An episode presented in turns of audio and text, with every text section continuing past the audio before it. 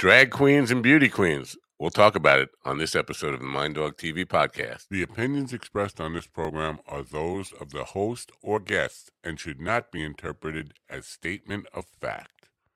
Independent fact checking and corrections are encouraged. This episode is brought to you by FundWise Capital. FundWise Capital is a business lender matching platform. Avoid the mystery of one sided deals. Connect with FundWise to get the very best funding you can qualify for fast. You can apply online in 60 seconds or less, and there's no effect to your credit to see how much you can get. It's easy.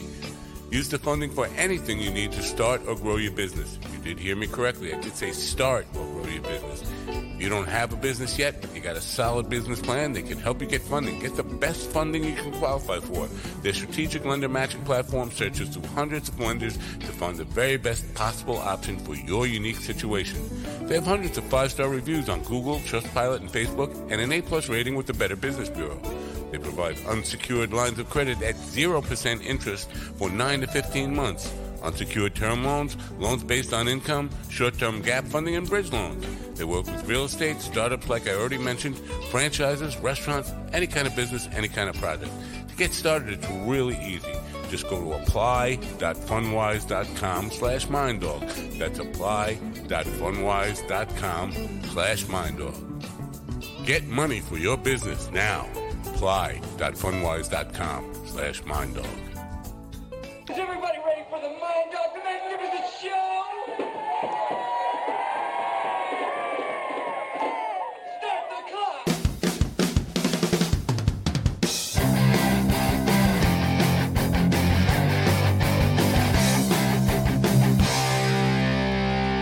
Welcome, my friends, to yet another episode of the Mind Dog TV podcast. I'm Matt Napo. Thanks for coming. It's great to have you here, as always. It's been quite a gay 24 hours, folks. Uh, last night, uh, my friend Craig Mitchell was on the program, uh, and Craig's a gay man, and he had mentioned to me um, the double standard. Well, when he is with his straight friends and he, he talks about meeting someone, how quickly his straight friends are, hey, you don't have to get graphic about this stuff. but uh, it's okay for for them, uh, straight friends, to get really graphic about their encounters, sexual encounters, or or whatever. And I I, I, I get that. Being a straight man, I I I guilty of that myself. Uh, and I confess to that that I'm guilty of that myself, and also the fact that I'm really uncomfortable if a gay friend tells me that I'm attractive. and but I do realize that I'm also uncomfortable probably for different reasons when a straight woman tells me I'm attractive. If it's not that that happens much. it happened once many many years ago, I think. Anyway, uh the point is um you know, sometimes we have to question uh, where where these emotions, where these feelings come from within ourselves, and, and you know the reasons behind it, and, and all that kind of stuff. It's still, I'm still on a path of uh, discovering what makes uh, me have some some prejudices and some things like that. Now, I talked about pride this morning because this has been what they call Pride Month. June is what we people are calling Pride Month, and I said, you know, I am for completely for equal rights for everybody, regardless of gender identification, sexual orientation, race, creed, any of that stuff. Equal rights. I'm not a big fan of pride. I don't have any pride myself. And I don't wish it on anybody, to be honest with you. I think, and not for religious purposes, I think pride is one of the seven deadly sins for a good reason. I think when we become prideful, we become too full of ourselves and not not really um not really the best per- version of ourselves that we can be. Um, but I'm not telling people they can't celebrate pride. I'm just saying that's my feeling on pride, which is why I have a difficult time with Pride Month. It's just a word thing. It's it's um syntax, I guess. I don't know what it is, but uh, so I I said some of these things, and man, have I gotten some really, you know. Uh, flaming hate mail, angry people calling me a homophobe and all that stuff. And I, I admit, uh, openly that the idea of a, a, gay friend, a male friend, telling me I'm uh, attractive does put me in a, a, very weird state of mind. Now, is that homophobia? I don't know. I don't know. My guest tonight has written a book called Drag Queens and Beauty Queens. And the question came up this morning do drag queens even belong in the LGBTQ, I guess, plus uh, um, community? Because you can be totally uh, heterosexual and still be a drag queen. I, I actually know two people that that fit that description. So uh, I'm a little bit confused about all this stuff, and hopefully I'm going to learn some stuff to you tonight. So uh, Laurie Green is an associate professor of anthropology, embodiment, and gender studies at Stockton University in Atlantic City. She is the founder and chair of the LGBTQ Youth Safe Force Initiative and the and an advocate for the uh, local I don't know, I guess local in L- is Atlantic City, LGBTQ community. Ladies and gentlemen, please open your ears, open your minds, and help me welcome in uh, Professor Laurie Green. Welcome. Hi, thanks for having Hi. me. All right, thank you for being here. Maybe you can uh, uh can can uh, help me figure out the landscape here. Now, on the big one of the big questions this morning was, do drag queens fit into the uh, LGBTQ. I can I, the community. Can I just say that because without you having can, you can you can call it the queer community. So because there are completely heterosexual people who are drag queens, are there not? Yeah, there are. Before I tackle that question, though, if you'd let me, I'd like to tackle the pride question. Okay. Can I do that? Please. Um. So but let's come back to that one. We okay? definitely will. There's nothing okay. I'm talking about more or that I have to talk more about than drag queens. Trust me. Okay.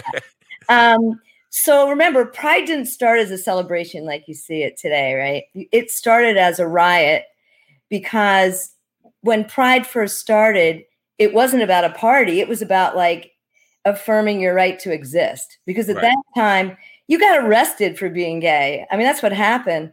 So what pride is really is about visibility. You know, it's saying we're here, whether you like it or not, and we're going to express that in the most exuberant and over the top and outlandish way to make the point that we exist and we we're proud of who we are and we exist. I so, think that point has been made though pretty not, pretty yeah, clearly not, by now. It's not about um, being prideful um, you know, I had a, a, similar discussion with a friend who was talking about, well, we should have straight pride. I'm like, you don't need straight pride. You're allowed to exist. That has never been questioned. Mm, right. So, no. so the idea of pride is really just about visibility because without visibility, you're invisible. And when you're invisible, you don't have a place at the table. And okay. that's really that's really what it's supposed to be about. Now, okay. that doesn't mean that people, you know, young folks nowadays and maybe even older folks, you know, don't use it as an opportunity for party and don't know the history, that that's a problem that I have, and that's the problem that I try to teach about. But certainly, that's the the origin of the idea of pride. You know, okay. um, to counter the shame. You know, it was just put in contrast to shame, which is what people felt then. So I know it might seem prideful, but it's really more about not shameful. I right. Guess. And I, am not telling people what they should do. I'm just saying that because you mentioned straight pride, I would tell all people, uh, I would recommend any straight person not have any pride. I would recommend everybody not be as prideful as possible. You know. just a celebration, but right. you know, we should all be proud of who we are you know, okay. and everybody. But in yeah. terms of drag, um, um, I guess the best thing, way to start would be to define what a drag queen is, because I don't think that that's obvious, right? And by the way, I'm going to give you a definition, and and I'm uh, it is contested, you know, what we want to call a, a drag queen. But traditionally, a drag queen is someone that is a man that dresses up as a woman for the purpose of performance. And I make that point because a drag queen is not a cross dresser a drag queen is not a transvestite, right? Um, a transgender person is not a drag queen. A transgender female is not a drag queen, right? A drag queen is a performer. It is a performance art. And because of that, frankly, nowadays it's evolved. It certainly started out as uh, something in the gay community, but nowadays anybody can be a drag queen. A woman can be a drag queen. That's called a bio queen, right? A straight person can be a drag queen. It is a performance art right? Which uses the female body to to make a, a message about a social message about our culture and our society. That's what a drag queen is. Okay. So, now, has it evolved? Oh, absolutely, absolutely. The history of of drag goes back probably before, but I'll just say, let's say in the in the West, the United States, till about the 1920s. Um, you could argue beforehand as well. Um, some of it started actually in the military. St- stories go, uh, some accounts tell, because there were only men in the military, and when they wanted to do theater, um, the men would dress up as women, sort of like in the Shakespearean tradition. Um, and but they would play these in very ironic and and uh, more with more sarcasm than was done in um, you know in Shakespearean times. But um, over the course of you know from then on, drag has evolved very much, and probably the biggest influence on drag recently is RuPaul's Drag Race, which has very much changed what a drag queen is. It's made a drag queen very polished um, have to look feminine or have to look real in some way or be over the top. And that certainly is a is a pretty new tradition, by the way, in drag, which mm. really started out being, um, at least in amongst the uh, in the queer community, and LGBTQ plus community, as being very uh, based on camp sensibility. And so, again, camp, another term that's very hard to define, but it's certainly a gay sensibility is one in which you are you show the irony right is a coping mechanism where you show the irony of your suffering your stigma by playing that out with humor and that's a way to diminish um, you know your stigma is to find humor in your struggle and that's what camp sensibility is based on so the original drag queens and still many today um, were very much more campy. I mean, they would just make a dress out of anything, you know, like tinfoil, and their hair would be messy, and there's no way you would think they were a woman, you know. Um, sort of like uh, how Phyllis Diller sort of did drag, you know, in that way, where she would just come out and be a woman that she never was, that was just sort of, you know, a stereotype of a, a, sort of a crazy woman, you know, that was unkempt. Right. So I would consider Phyllis Diller potentially to d- be doing drag in that sense. So right, and, and, and I, I, just want to point out that I grew up with, with Milton Berle and Phyllis Diller doing go. that, right. and uh, I don't think it broke me as a person. I just want to, I just want to say it because people uh, this morning part of the conversation was keeping kids away from it. Don't expose them to this, and it's dangerous, and what. And I'll get to that. I want to get to that later, but I, I, have something on my mind I'd like to articulate and see mm-hmm. if you can help me through it. Sure. Because I was thinking about this is how messed up human beings are. Is the initial purpose of clothing was to keep us warm and safe, right? And, and you know, shoes to protect your feet, that kind of thing.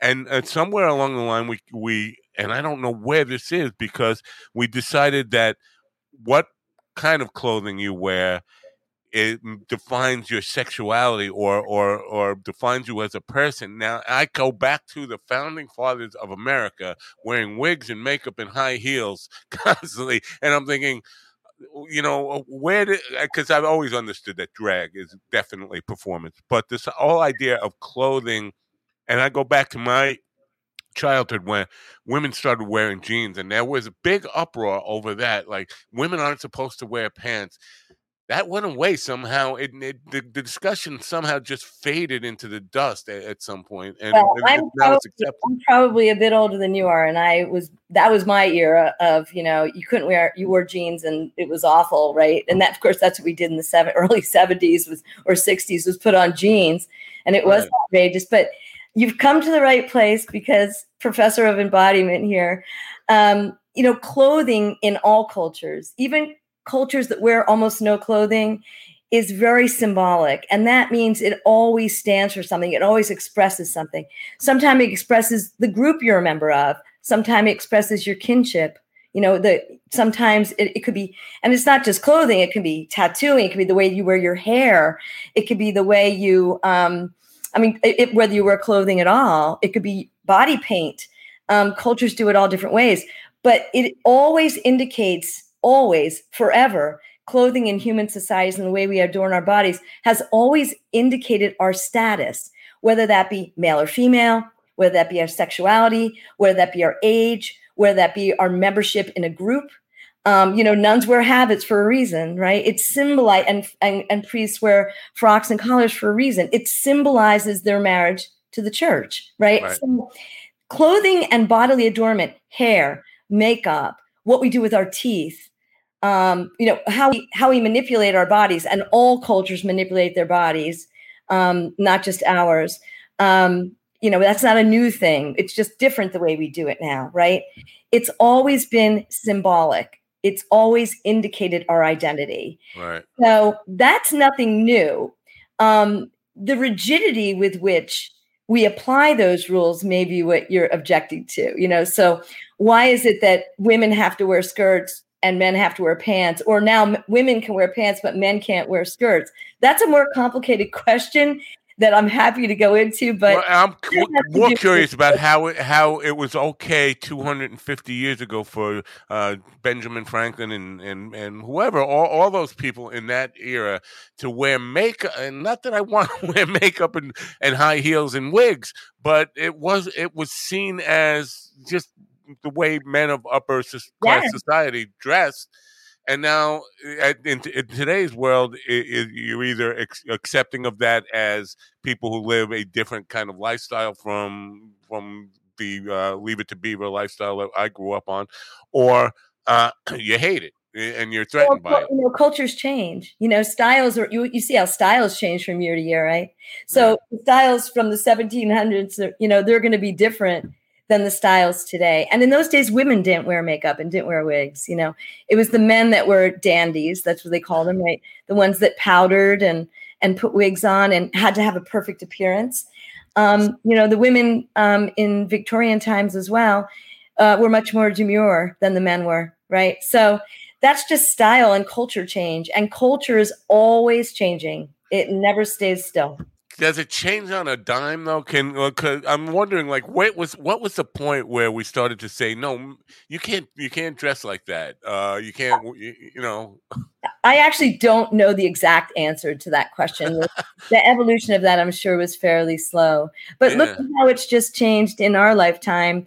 I mean, um, as you said, you know, we used to have to wear suits and ties to school, right, in the 60s, in the early 60s, and you know, formal clothing basically to school. And, you know, nowadays you don't even have to wear that to work.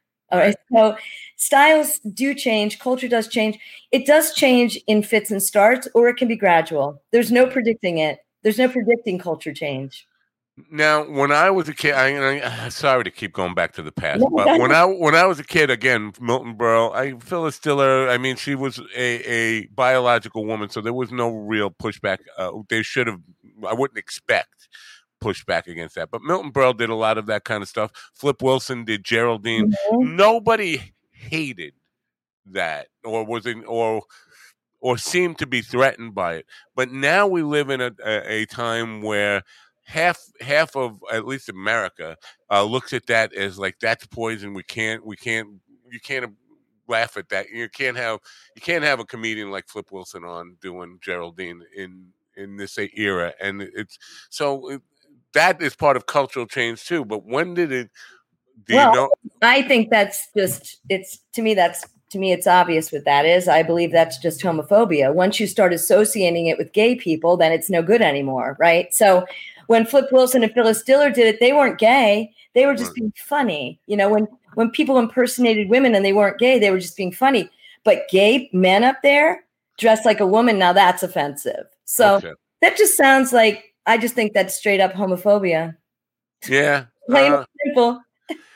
but but would, uh, has it always been that prevalent? I mean, in like that that I know I know we've had some terrible things happen to people just because they, they were treated basically like lynched and and we have a lot of like atrocities like that but it has it always been that big a divide like half the more than over half the country I think feels threatened I think it's actually less than that I think we're in a point now where actually despite the kind of legislation you see trying to be put through the record numbers of what it's over 500 this year anti-LGBTQ legislation that's being proposed across this country. Up until now, we haven't even had that much in total. Um, the majority, the vast majority of this country believes in same-sex marriage. They believe that you know queer people should have the same rights as other people. Um, our laws don't necessarily, as we see in the latest rulings, our laws don't necessarily reflect how people feel in this country. I should I, I should give you that, access to my social media account yeah, and see the I hate. Will say that visibility, right? People were hiding before. And when people come out and go, I'm here, other people get threatened, you know, and that can cause the pushback. As long as you stay in your place, we, right. we can tolerate you. But you're trying to be who? You're trying to get the same rights I am, then people who are homophobic push back.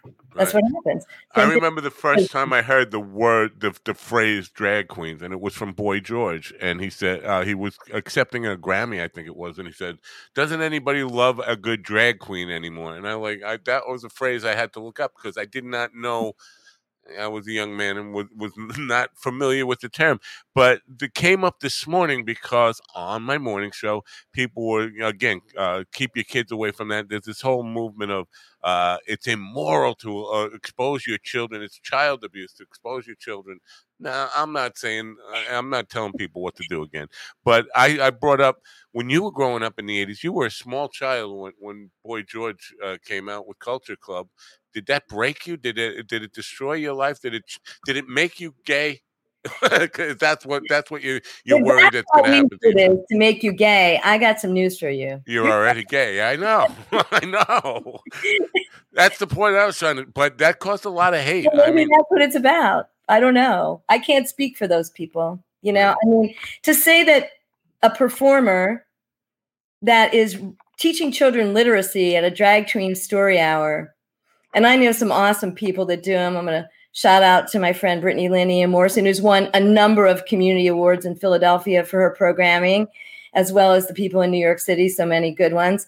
Um, for those drag queens that are out there teaching kids literacy and people are attacking them, that's just absurd. I, I mean, if you want to attack gay people, look for some nasty ones. There's plenty of nasty gay people. You know, yeah, yeah. But the ones that are doing good out there in our community, you should be thanking them.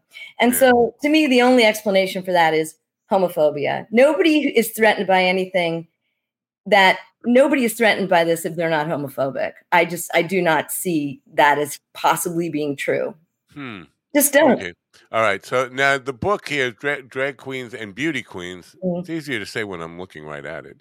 Um, it's it's kind of about the uh, the the line between the Miss America pageant and the Miss D Miss America pageant, right? Uh, and I, am very familiar.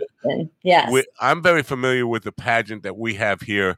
Uh, well, not here, but uh, part of Long Island, Fire Island, which is part of Long Island. Every uh, Labor Day there, I believe it's a couple of days, three days of yes. Miss Fire Island. Right? Yes. Mm-hmm. Now, because you t- you were talking about femininity now I uh, and how that has become more a part of the drag queen performance. I've not seen that. Cause I have a friend who goes every year and sends me pictures. He goes, okay. and and it, it seems uh, like a lot of a lot of men who are uh, performing in drag are six foot five or old or taller, and and don't really aren't looking like they're really trying to go all that femmy with it. To they're they're just They're still kind of what I eh, what I grew up with, like the obvious man in in you know too much makeup on you know over. It looks like a man put on the makeup. well, this this brings this brings us to the point I I was talking about earlier on about the difference between a female impersonator, a female uh, someone who's a transvestite or a crossdresser, uh, someone who's a transgender woman, or someone who's a drag queen. A drag queen before RuPaul generally. A drag queen isn't trying to make you think they're a woman. okay. That is never happening. A drag queen is obviously not a woman. That's the performance. That's the joke. And I have to understand there's has to be an understanding as part of the art form between the audience and the and the performer. They know they're into the conceit. They understand that's a man up there. That right. makes the performance have meaning. Okay. So a lot of people think there are people that, for example, believe that drag is misogynistic, you know, that it makes fun of women. Um, but I don't believe that. And, and most people that know about drag don't believe that. Yeah. What drag queens are doing, in fact, is critiquing masculinity and how narrow it is and how easy it is to upset men, as your examples pointed out because I'm sure most of those people who didn't like drag queens were men. When you half and half, them, when you point out to them how ridiculously narrow the roles for men are. For example, I can wear pants, I can wear men's clothes and walk down the street and no one will say anything. But if you wear women's clothes, you'll probably get beat up or people will stare at you, make fun of you. And that's because your life is so much more narrow in your range of behaviors than women's. And this is what drag queens celebrate. They celebrate, I can wear heels, I can wear a different wig every time, I can put different makeup on in a different dress. I can have boobs out to here in one dress, I can have nothing at all. And it doesn't matter. But if I'm a man, I have very little range and opportunity, and that role is completely restrictive for me. Yeah. And I've made fun for not fitting in. And this is how I'm pointing it out in my in my presentation. So mm-hmm. yeah, I, I mean, a really a wonderful um, New York City drag queen who was actually just on RuPaul a few seasons ago, Tina Burner. Um, she said it best to me once. Um, she said, "Look, nobody nobody thinks I'm a woman. When I get in drag, I'm seven foot tall with my wig on, and if I get a mic in my hand, people listen. You know? and, yeah. and, you know that's the power of it. There's a lot of power in doing drag, and the men that do it, the the gay men that do it, know that they. That's how sometimes their ability to access power in the gay community is by being an, amazing drag queen. Um, mm. A lot. You're on. You're on the front lines of that conversation. You're the person that straight people see when they come to the shows. It's a huge opportunity to be a voice for our community, and the Good Queens are a voice for uh, the queer community. Interesting. Now, I play a party on the east end of Long Island every year where we have a female impersonator on, uh, mm-hmm. doing like celebrities, either Cher or Diana Ross or mm-hmm. one of one of those very well known diva type uh, females. That's not a drag queen, or is it?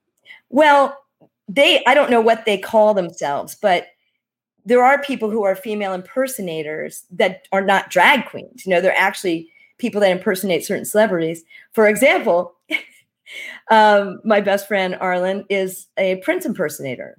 You know, that's not you know that's not a drag queen. I have another friend actually, Steven, who's a Cher impersonator.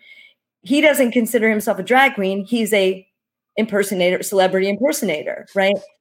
Um, this yeah. this I think leads to uh, a degree of homophobia or whatever, however we want to label it. This uh, be feeling threatened by it because labels. I think you know you say they don't consider themselves, and oh, God forbid I say the wrong thing, call them a drag queen if they don't consider themselves a drag queen. I'm no, I'm not that. I'm this. Uh, now I'm like uh, I have to defend my right to be a human being and make a mistake. Well, what, what, kind of language am I allowed to use on this show? yeah, anything you want. Okay. Only if they're assholes, right? Regular people. I mean, just remember there are people that aren't nice. Yeah. In, in all communities, you know. You're I mean, right.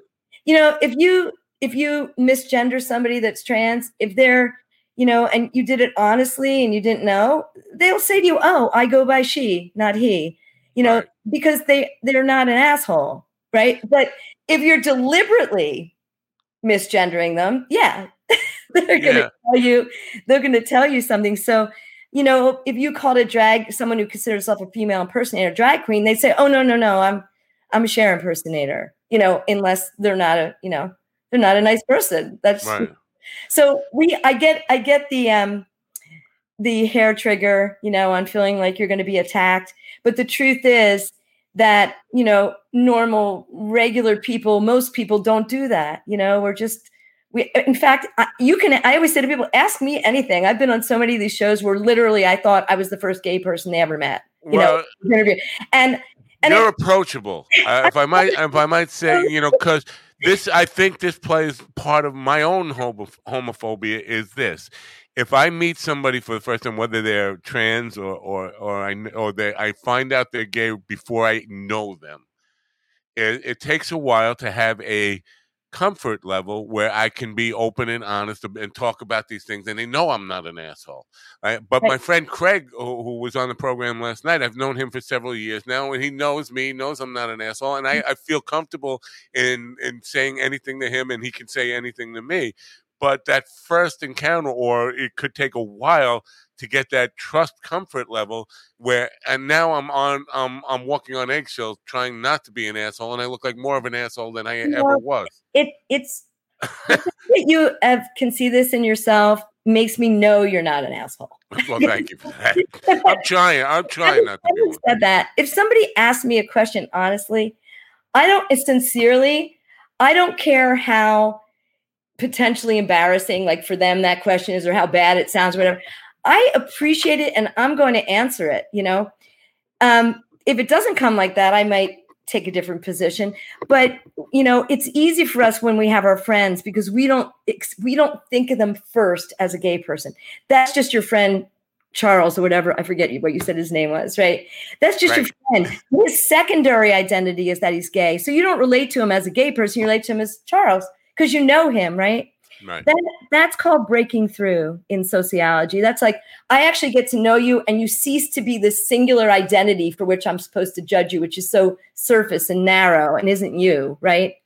Um, but also, you know, when we have friends that are gay, sometimes we think, oh, I can't be homophobic because I have gay friends.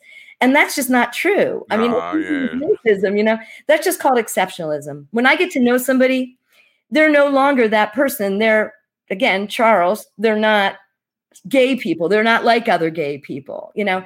Yeah. So, I mean, I don't. At that point, I have I have people in my life who have several black friends who are total complete racists. Yeah, we're all look at the country we live in, right? it's hard to get you know to free ourselves from that, it, even if it's just a niggling thing, right, in the back of our heads you know, we stigmatize not just gay people and black people, people with disabilities, people. Right. We're uncomfortable around all those people. That's called stigma. When you're uncomfortable in conversation, when it's not natural, you know there's a stigma in the room. It's the white elephant in the room, you know? So, yeah. and you're, but I want to assure you, you're normal. Everybody struggles with this. And uh, for me, the best way to get through it is just to remember that's just a person, you know, in my head. That's just a person like me. You know, they have their own three ring circus going on in their lives. They have their own struggles. And, you know, it's not that we should all get along or whatever. It's not never that simple, but I'm just going to try to think of that, treat that person just like a person, you know, just like I always say, because I work with bodies all day. I treat everybody just like a body, you know, and it doesn't matter to me if they're tall or short or fat or thin or pretty or ugly or you know it, it, it black or white it, it, to me it's a body for my purposes of interacting you know and and but then that's the core you know of prejudice. Um, prejudice is expressed the effect it has on people's lives is stigma is stigmatization. And it's right. the stigma that makes our lives difficult not our identities.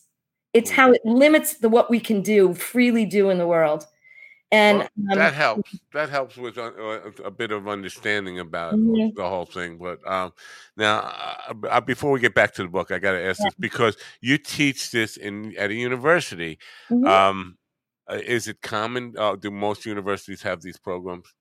Um, I, I, think most universities have gender studies now. I don't know if they teach about, you know, drag or or um, you know, queer culture or um, I think most probably do nowadays. Uh, I don't know about drag though. It's, it's, a pretty small field in academics, so we all know each other. I, I, think I've had one one other professor who taught uh, taught about that kind of stuff. Mm-hmm. Um, uh, but uh, it, I have talked to so many people. I don't really don't yeah. really. But um, it's just surprising to me that because what kind of degree? If I if I'm going to get your class, is it a, a sociology degree? Where, what, I'm, I'm, an anthropologist. Okay. So yeah, I teach, but I mean, lots of different fields teach about drag. Now I'm going to have a certain perspective on it because okay. my particular field of study and what I'm interested in. Okay. And that it brings me to this book. yeah, that's what I want to talk about the book now. Uh, if we can, um, because I just kind of briefly said it, it's about the difference between Miss America and the Miss D mm-hmm. Miss Miss America. Uh, is that the complete story behind this book, or is there is um, there? It's little. That's that's like the conceit. That's how I'm going to tell my story. What I want to tell. It is about the co-evolution of two pageants that were born in Atlantic City.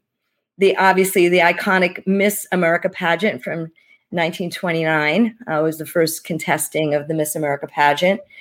And the Miss'd America pageant, which is an homage, a drag homage to the Miss America pageant, which started being contested in 1991 on a, a um, the gay in the neighborhood, what used to be the biggest neighborhood in the country in in Atlantic City on New York Avenue, and so and that it's about how these two pageants co-evolved, but also it's about the impact that the queer community in Atlantic City had on the Miss America pageant as well as on the city itself. Okay, uh, can we talk about? Well, first of all, I have to say I never heard of the Miss uh, Missed Miss'd America. Well, you'll have to come this year. It's it's September. I don't I don't leave my house. I don't leave my house unless I'm. I really don't, uh, especially uh, with gas prices being is what they are. But I, uh, you know, if I go to a gig, that's where I go. I'm, mm. I'm, a, I'm pretty much a lonely, but I appreciate the invitation. If I ever get out of my house, you're always in Atlantic City. Uh, when is it? It's September 24th this year, and we have an event the 23rd where um, some of the originals and the former winners actually do an event. And last year we had a huge reunion of the real originals, the the, the first ten years, um, who did a show. And this year um, they're going to be doing a drag bingo event called Divas on the Boardwalk. Um, so that's going to be Friday night. It introduces our, our new contestants as well as paying um, respect to our winners, our formers um, some yeah. of them who are really famous icons now in drag. icons. Okay. Yeah, and then the 23rd, the 24th, excuse me, the Saturday night, um, it's contested at the Etess Arena in the Hard Rock Hotel Casino. Okay. Now, impact. You said that impact on Miss America. In what way? Oh well, I let me describe um, a little bit about how Miss America runs. I don't know how familiar people are, but Miss America is a volunteer nonprofit organization. So the people that always ran Miss America were people from Atlantic City. Everybody who lives here, their families were on the hostess committee or the parade committee or the, you know, uh, various things. It was run by everybody on this island. Families go back generations passing down these roles to each other. Long after Miss America lost its luster in the rest of the country, it remained, you know, really a, a you know, just the epitome of something that's worshipped here in Atlantic City until it moved to Las Vegas, where we felt like they betrayed us. Um, but even though the contestants would change every year, right? Um, everybody who worked the pageant was the same. So the hairdressers, the choreographers, the dressers, the makeup artists, blah, blah, blah, blah, blah, blah. These are all gay guys all of them. so every year they would come, they would be here for weeks, you know, preparing, and they would be down on New York Avenue. So we have this four. I should talk a little bit about New York Avenue. New York Avenue in Atlantic City and the boardwalk was New York Avenue was the center, but there was a four square block area where there was over 15 clubs. There were uh, countless rooming houses, restaurants, everything was gay. And it wasn't just gay people that went there to party, everybody went there. I mean, if you talk to anybody even from Philadelphia, um, this city, obviously, Washington, even a lot of people from New York, um, back especially in the 1970s, they all came here to party. It was 24 hours, all day, all night, and it was a real scene. And so those guys would come after work and they would just party. They they were friends with all the guys on New York Avenue and all the queens. And so, you know, some of that has there, there's a connection there. The second way, or, one of the ways that I talk about in the book that is probably the most iconic way that it has impact, is one of the most famous and beloved um, aspects of the pageant now, which is the night before the pageant, they have what's called the Show Us Your Shoes Parade. Um, now, this used to be what they called the Miss America Parade, where all the contestants would first they would be on floats originally of their state these big floats and they would stand there in their evening gowns with their white gloves and go down the boardwalk and people would cheer. And then it they sort of toned it down and just had them ride in convertibles. So you probably have that image in your head of the miss america contestants in the back of a convertible waving with their white the miss america wave right with their white gloves on. Well on new york avenue on either side of the boardwalk there are these two hotels. They weren't hotels. They were, um, you know, places, places where people live, apartment houses with balconies that overlook the ocean. And they were all gay men and drag queens. you know. So they used to sit on the balconies. That was where all the gay people gathered to watch the the uh, parade and scream on the boardwalk. But these guys would be in the balconies, and they could see from the balcony that they weren't wearing any shoes. They had bedroom slippers on or socks because no one could see their feet. so they're looking down and they start what what we now call shading them, you know, throwing shade on them. They'd be like, "Show us your shoes, honey. What's on your feet? Show us your shoes." teasing them, right? Trying to unsettle them like they do each other, right? Because when you tease someone and you shade someone in queer culture, it it says two things. It's like, "I love you," and don't take yourself too seriously now. Wow. You know? So so that's what you know that teasing is about, you know, and they and they would tell them the Miss America organization when you get to New York Avenue, you better watch. Don't you be careful. Don't listen to them. They're going to try to. Un- you're a Miss America contestant. You have composure. Don't do anything. And this went on for about three years. And the chants first, the chant started various. Then it became "Show us your shoes." Then they made posters and T-shirts and clocks and banners and watches and hats and everybody down the boardwalk started chanting it. And then at one one point, I don't remember who it was now, but they were coming down the boardwalk, one of the contestants, and they were at New York Avenue, and the queen started yelling, Show us your shoes. And she threw her foot up in the air with her sock on it. And everybody went crazy. The next year, the Miss America pageant copywrote the term Show Us Your Shoes and created the Show Us Your Shoes parade, where the contestants now dress up in what can only be described as campy outfits commemorating their states. They call them whimsical, right? But they're funny. They're like over the top, crazy stuff. And they decorate their shoes over the top and they hold one leg up like this. Sorry, I don't have shoes on. Um, the whole entire parade route. And then yeah. those shoes are in a museum display, and it's the one thing people pay to go see it at the Miss America pageant. And now that's what they do. It's the most popular part of the pageant. My mind goes in a, uh, a totally wrong place here because I'm thinking uh, I'm surprised uh, the uh, miss'd America people weren't pissed. Well, copyright means I'm going to get I'm going to be the one making money well, off this thing that you came up with. By the way, people, people, are pissed, and they could contest that, and they would lose that copyright because it was used before, and there's tons of evidence for it. But if you go to their website, or any printed document besides my book about this, you will never see that story. It's wow. like, oh, this whimsical, family friendly. So, all those people that don't like Drag Queen Story Hour, just know the whimsical, family friendly, show us your shoes. The drag queens did that. now, uh, just one comment on what you said because you, you said show, show uh, throwing shade on on on people yeah. is a way of saying I love you and don't take yourself too seriously.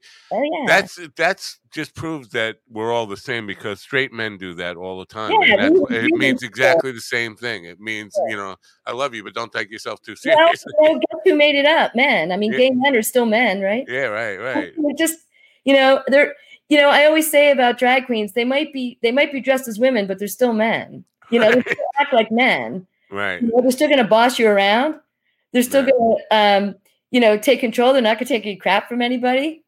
they're going to get in fights. Right. so, so yeah, they're they're still part of men's culture. You know, they still act like men. Right. And you you brought up the um, hairdressers and the makeup artists and all, mm. all.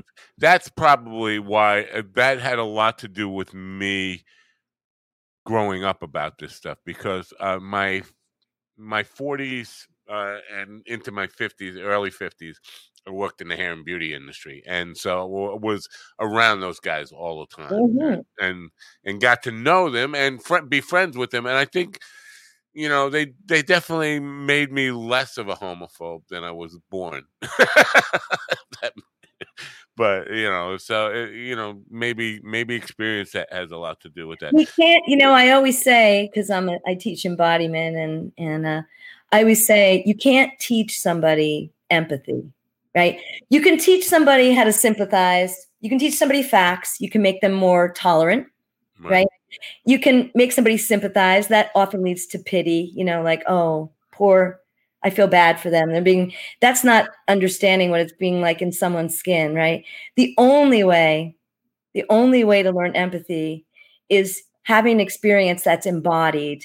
You know, you worked in next to a chair with somebody for how many years and you shared this physical space with somebody in your body and that taught you something right yeah, and- it wasn't even ne- next to a chair. Well, basically, I was on a lot of photo shoots, a lot of beauty pageants, whatever, a lot of uh, award ceremonies and things like that. Mm-hmm. Where you know it was pageantry. It was definitely pageantry. Right. And so you you were there. You were physically present in that space and that's that's how we learn those things you know? Yeah but that's a profound thing that you just said you can't teach anybody empathy. I think in a way you probably have to be born with the capacity for empathy uh, or, or, if you're not you're you're doomed to be a narcissist completely. Yeah I, I mean most of us I, you got it right. I mean 99% of us are capable of empathy i believe you know? I mean you hope.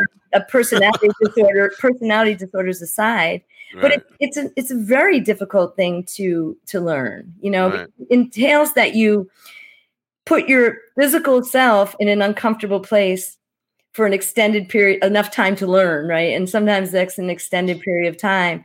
And you know it's it's something that's not easily learned on purpose. You know it often takes an ex, uh, an unhappy experience or a you know a life-changing experience to, to make somebody empathic you know right something that's very difficult for them to understand. And I, I get it. You know, I've trust me, I have my own difficulties with understanding certain people, you know, certain groups of people that I struggle with too, just like you. You know, Me too. Every day, still, and it's not it's not based on any of those, those um, uh, really sh- shallow uh, characteristic points. It's based usually based on behavior. that's all I'm going to say about that. I don't yeah, want to get too Again, that's about you having a certain experience that you won't you you you know you haven't gotten rid of, right? You have it hasn't changed your mind. And sometimes we have those experiences, and then we pull away, going, oh, "I'm not doing that. I, that I made up my mind about that," and so we lose our opportunity to to learn, you know. And um, it's hard. I'm not saying it's easy. It's, it's oh no, it's, not, it's definitely yeah. if to, in order to learn, you have to want to learn. You can't. You, are never going to learn anything unless you have a real sincere desire to have an open mind. Or again, something very very tragic happens to you, right? Which I don't wish on anybody. It's better if you just want to learn, right? Right. So, so what what was what compelled you to write this book? And and, and it's a kind of a two part question. What com- what compelled you to to write it? And were you hoping to make a significant change on on society uh, through opening some eyes with this book? That's a great question. Um, what compelled me? Well, can I tell you a little bit? Because people don't know, anthropologists do work a little differently than other scientists. So most people that are studying something, they go into their experimental setting, I'll call it, with a thesis, right? A hypothesis, maybe. And they want to test it and they collect data based on that hypothesis. Anthropologists don't do that. So we just like immerse ourselves into a place. We call it the field, right? We immerse ourselves into a field, um, a venue, an environment, a country, a culture, whatever it is. We just throw ourselves in and we spend a lot of time there, sometimes years. And through our research, through our interacting with people, and you know, and what we call it participant observation, we participate as much as is appropriate and observe, right? And we take note of all those things, and through that process, a thesis emerges, right? An idea emerges, and that's exactly what happened. And then we start studying it, then we're like hone in on it. You know, we start really digging into that, and other things sometimes change it because of that. But we don't stick to a thesis, right? We unless it keeps presenting itself. So what happened was I was asked um, to be on the board that runs now runs the nonprofit board that now runs the Miss Miss America pageant. And I had been to the pageant, but I didn't really know about its workings. I had gone many, many times, especially to the original ones before I had my kids and stopped doing everything. Um, now they're grown up, but um, I didn't go to many pageants in the middle because I was raising kids. Um, and I was asked to be on the board, and and when I was on the board, I was really immersed in this in the in the pageantry, like putting the pageant together.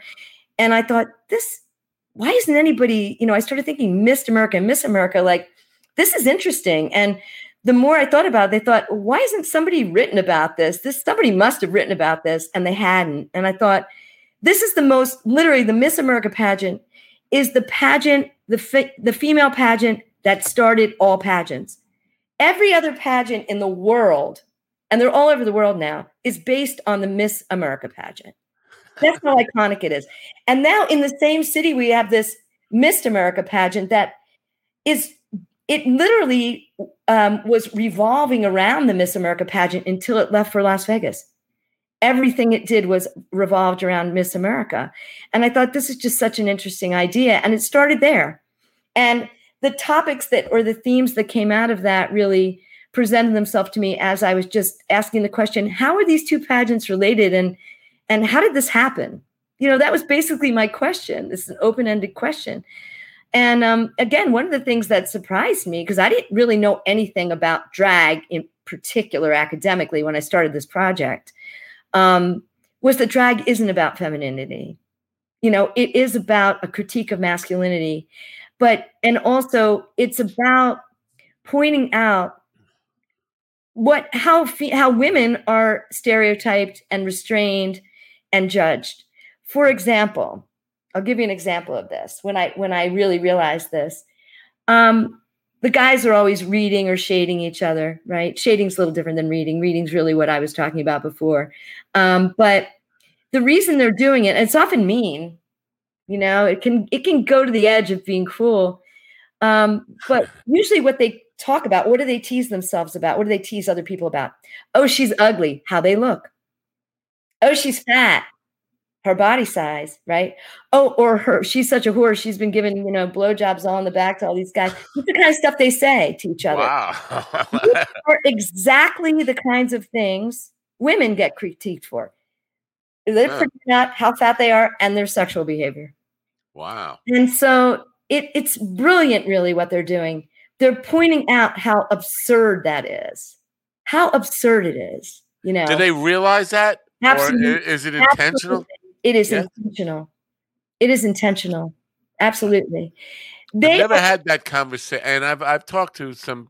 Uh, no, I have not talked to drag queens. To be honest with you, I know two people who go to Fire Island, but we've never talked about that experience. I send me uh, one, the main guy I know sends me pictures, but we've never talked about it. I've talked to transvestites, cross dressers, or, or I'm not even sure how to, uh, and I've talked to trans people. Mm. but I've never talked to a drag queen. And by the way, a trans a trans woman or a trans man can be a drag queen too. So yeah, but the ones I know aren't. Yeah, there are like we've had some great winners.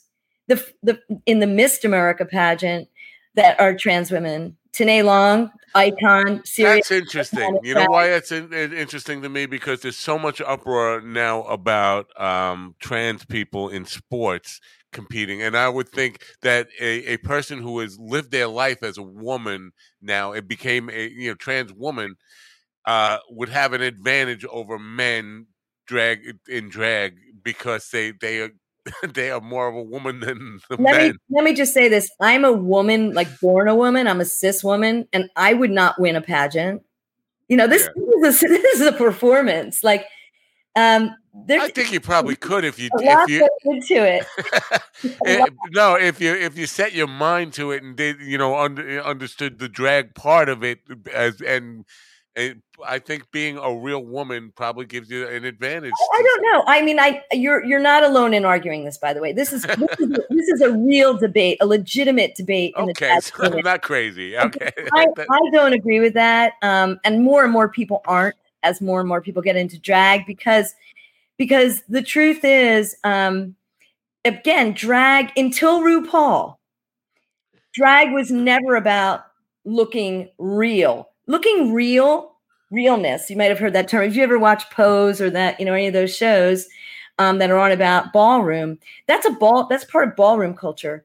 That those are transgender women and men sometimes that are coming to show this the the non you know the straight where i can be the perfect straight person and you won't even know. I can look just like a woman and you won't even know. That's a different that has different origins right? There's been a not a conflation but sort of a blurring of those lines with rupaul because of the um the emphasis not not always but on realness. It's going going back a little bit now because ru is taking a lot more um you know contestants that don't that are more clown queens and you know humor queens and queens that are campy than than she used to right? Yeah still very much this emphasis on looking real but remember what i said in the beginning they're not trying to look like women. No one thinks you're a woman when you have a 10 foot wig on okay? And you know eyelashes this long and you know boobs out to here and you know a beard even sometimes. No one thinks you're a woman. Right, and right. queens now do have beards you know, they're, they're we call them gender queer. That's funny because my friend who goes to Miss Fire Island, I was showing his picture on the morning show, and, and first thing people because he he looks like me, but he's bigger than me. He's like seven inches taller than me or something. He's huge, yeah. and a uh, huge version of me. And and he's in a dress and, and a wig and everything. And people will say, but he didn't shave his mustache. it doesn't his- matter because that's part of the spoof. You know, right. of the, you know that that's camp. Right. You know, I, you know, you can't describe camp, but to say again, it's a device that allows you to cope with the irony of your life right. when you're a gay person, what you have to go through, you know, and and so you just have fun with it, you know. So you have fun with I'm a man, I got a mustache, and I'm acting like a woman. You just have fun with it. Right. Uh, RuPaul, RuPaul came up twice this morning. Uh, um, well, first time I think I mentioned him in in relation to a I think it was MTV Awards. It might have been a Grammy mm. Awards or something where RuPaul threatened uh, or was threatening to Milton Berle as an old man and like uh, angry at him for mm. for what he did to the image of drag. Do, uh, do you get that at all? Uh, I, I don't. I don't know what what RuPaul said, and I don't. I don't know Ru's position on that. But I imagine it's because he did what Ru considered bad drag. You know, he right. made he it wasn't it wasn't quality that he took the art form and he diminished it is what I'm guessing without really knowing right or having him here yeah and, it's vague in my memory but i do remember that it, people were upset that he bullied an old man because milton berle was not in a position to even stand up for himself at yeah he was 90 something years old well i mean bruce made a number of mistakes Right. And that, that was the other thing that came up. Somebody was asking, how, he, has he been uh, been around since before time, RuPaul? How old? yeah, he's not. He's he's older than you think, but he has been around quite some time, but he's yeah. not old. He's younger than me, I believe. Yeah. Um, yeah, no, I, am that was that was one point that came up. Like, how how old is he? Anyway, uh, uh, so with writing the book, do you feel like um, it has capacity to talk, to change people's minds or make them more open, or does that does that matter to you? Um, yeah, always matters to me whether I wrote this book or not, right? But I I I think I wrote it more for my community here in Atlantic City and to to teach what what um I refer to this book and other things that I write as restorative histories.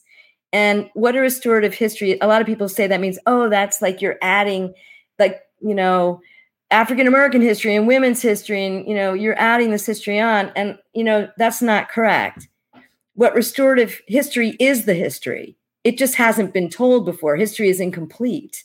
Right. right. so, for example, the story they tell about the Show Us Your Shoes parade is wrong. Right. So, I'm just telling you the whole story. So, mostly when I write, I write for the people that I study. I, and that's one thing. If anybody's afraid to read this book because they're thinking it sounds really academic, I ethically will not write something unless the people I write about can read it. That is very important to me because I want them to have a document of their history, and I want the people in my community to learn about our history. And so that's really the people, the changing of minds is probably I was most concerned about my local community here in Atlantic City.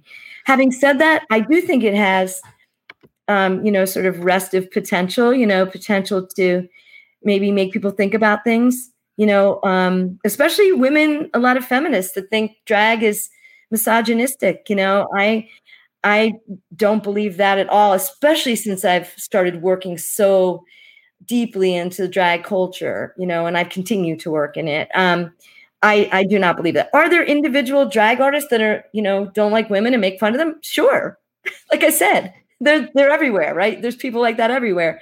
But that's not what drag is really about. And good drag is never about that. You know, the kind of drag people love. Um, yeah And I, I am very, I'm a very confused. Women love it. I mean, look at who goes to drag shows mostly now. Straight women. Really? they are the biggest audience at drag shows. Really? That, bachelorette that's, party. That's an interesting little factoid. bachelorette parties. Guess guess what they're getting for bachelorette parties? Let's go yeah. to a drag brunch. You know, they love it. They love it because to them, they see it for what it is. The message is clear. You know, it's only the men that are nervous about it. I love when they drag their boyfriends to shows. That's my favorite. And always the, the straight guy comes in with his girlfriend and you know immediately that that drag artist is going to torture that guy because you know now it's his house his rules instead of me being you know them being in, always out there in the straight man's world getting made fun of bullied beaten up you know so they're gonna they're gonna do it in a funny way but they're gonna they are gonna go at that guy. They're gonna embarrass him. Yeah. It, eh, it's a really confusing time to be alive because i yeah i think i think of women are always talking about being objectified and then i think about beauty pageants and all of them are about objectification in Ooh. some way right? Well, this is a great point because it's one of the points that I make in the book that drag pageants are not like that at all. So we're making fun of this objectification. So let me give an example of this. So in the Miss America pageant, I make the case that there are two categories. Um, there are categories that make women the object, right? So swimsuit, Right. And evening gown. Why is evening gown object? Well, when do you wear an evening gown? It's a sign. Does she have enough class? Right. Right. Does she is she proper enough? Is she genteel enough? Right. Does she have manners? Because women should have manners. Um, and then there's what I call women as subject, and that's their talent. And when they have to talk about their platform and answer the interview questions, there's where they're talking about how smart they are, you know. So the Miss America pageant imitated these four categories. And, but whereas in the Miss America pageant, all the girls look the same. I mean, their bodies are pretty much the same. They're all wearing very similar things. They're all, you know, have to look the same, talk the same, act the same. And they'll even say that. Like if you say, oh, you know, who, you know, you guys are competing. Oh, you know, I'm just like everybody else. You know, I'm, they're all my friends. And oh my God, drag pageant is not like that at all. Okay. So th- if they're doing swimsuit, they're going to you know, their swimsuit is not going to be something that you can wear in the water. They're going to like, they're going to try to stand out. They're going to wear crazy stuff, you know. Um, you know, a, an octopus boa that's eight feet long. Mimi Imfurst wore that once. Um, who who was it that I'm trying to remember who it was that um that wore um, a Miss Piggy outfit. I mean, she was really fat, and she wore this Miss Piggy outfit and had Kermit the Frog smashed, kept her butt smashed her like she'd sat on him. I mean, they're just hysterical. And then some of them are more like sexy. You know, they just do all different kinds of things. Same with evening gown. Their talent's the same. It's all over the place. They don't feel any need to conform. In fact, it's the opposite, right? They are trying to stand out. They're trying to be individuals. They're trying to not be like the other girls in pageantry. And so, and it's and they're dissing the other girls. they're talking nasty about it. It's it's it's so in many ways it's exactly the same on the surface but underneath it's has it's the opposite kind of a message i and, get it but um, I'm also curious, and I know we're over time, and I don't want to I, I, belabor the point too much. But it would seem to me that the Miss America pageant doesn't get it because it seems to me like what you're no. describing is they're making fun of, uh, of just how ridiculous the objectification is in the Miss America pageant, and the Miss America pageant, it's they don't. guys, the drag queens and the gay men here, they love the Miss America pageant. It's like their holy grail because they actually think those girls are doing the same thing they are. They think they're campy. And when I go, I don't think they think that. They say, "How about that girl with the talent that won with like, you know, this red solo cups? You can't get campier than that." Yeah. Anybody who votes for that's got to know it's camp. So they they relate to it very differently but it's you know it's the same and it's not the same they certainly admire them for getting up there in heels and walking around in a bathing suit they know how hard that is they can relate to that uh, wow well, I think I learned something here tonight, but I'm not sure exactly what it is. Uh, but uh, maybe I will. Maybe it'll it'll hit me later on. I'm often that way. I, what, what Yeah, I will. Uh, the book is available at Amazon. There's a link in the description. Is there another place I should be sending them? You, is there a website? Anywhere. You can get this book anywhere. Okay. Yeah, Rutgers University Press might have a discount on it, but yeah, Amazon, any books, any bookseller will have it. All right. Well, I appreciate you being here and and putting up with uh, my. Um, no, what a pleasure! Thank you for having me. Uh, well, I appreciate you being here. Let me take the book down before I say goodbye. Here, it's called Drag Queens and Beauty Queens, and it's available at Amazon. There's a link in the description for people who are interested in it. Uh, Professor Laurie Green, it's been my pleasure to have you on the program. Thanks for being here, and you're welcome anytime. If you if you're so inclined, or if you have anything else that you want to talk about, we're we're here for you. All right. Thank Thanks. you for having me. Bye for now. Professor Laurie Green, folks. Again, the Amazon link is in the uh, description. Hope you uh, enjoyed that discussion. I hope hope I learned something, but I hope you learned something too. Uh, and again, sometimes I'm a little slow. I'm a, I'm not a quick man, so sometimes it takes a while for me for it to sink in with me. My guest for tomorrow morning, which is you know we generally have comedians, musicians, and filmmakers on on the morning show, and it's a very light show. Tomorrow we had uh, a relationship coach on, and Kiara was looking forward to talking uh talking with with her and uh you know picking her brain about some things unfortunately uh, she came down with COVID and has had to cancel. So tomorrow it'll just probably be me, Kiara, and one of any one of uh, several comedians who might join in, uh, chime in, log in uh, for just another wasted Friday morning. But uh, hopefully you'll join us and and have some fun. So till then, I'm Matt Nappo for the Mind Dog TV podcast. Have a great rest of your night. Thanks for coming by for now.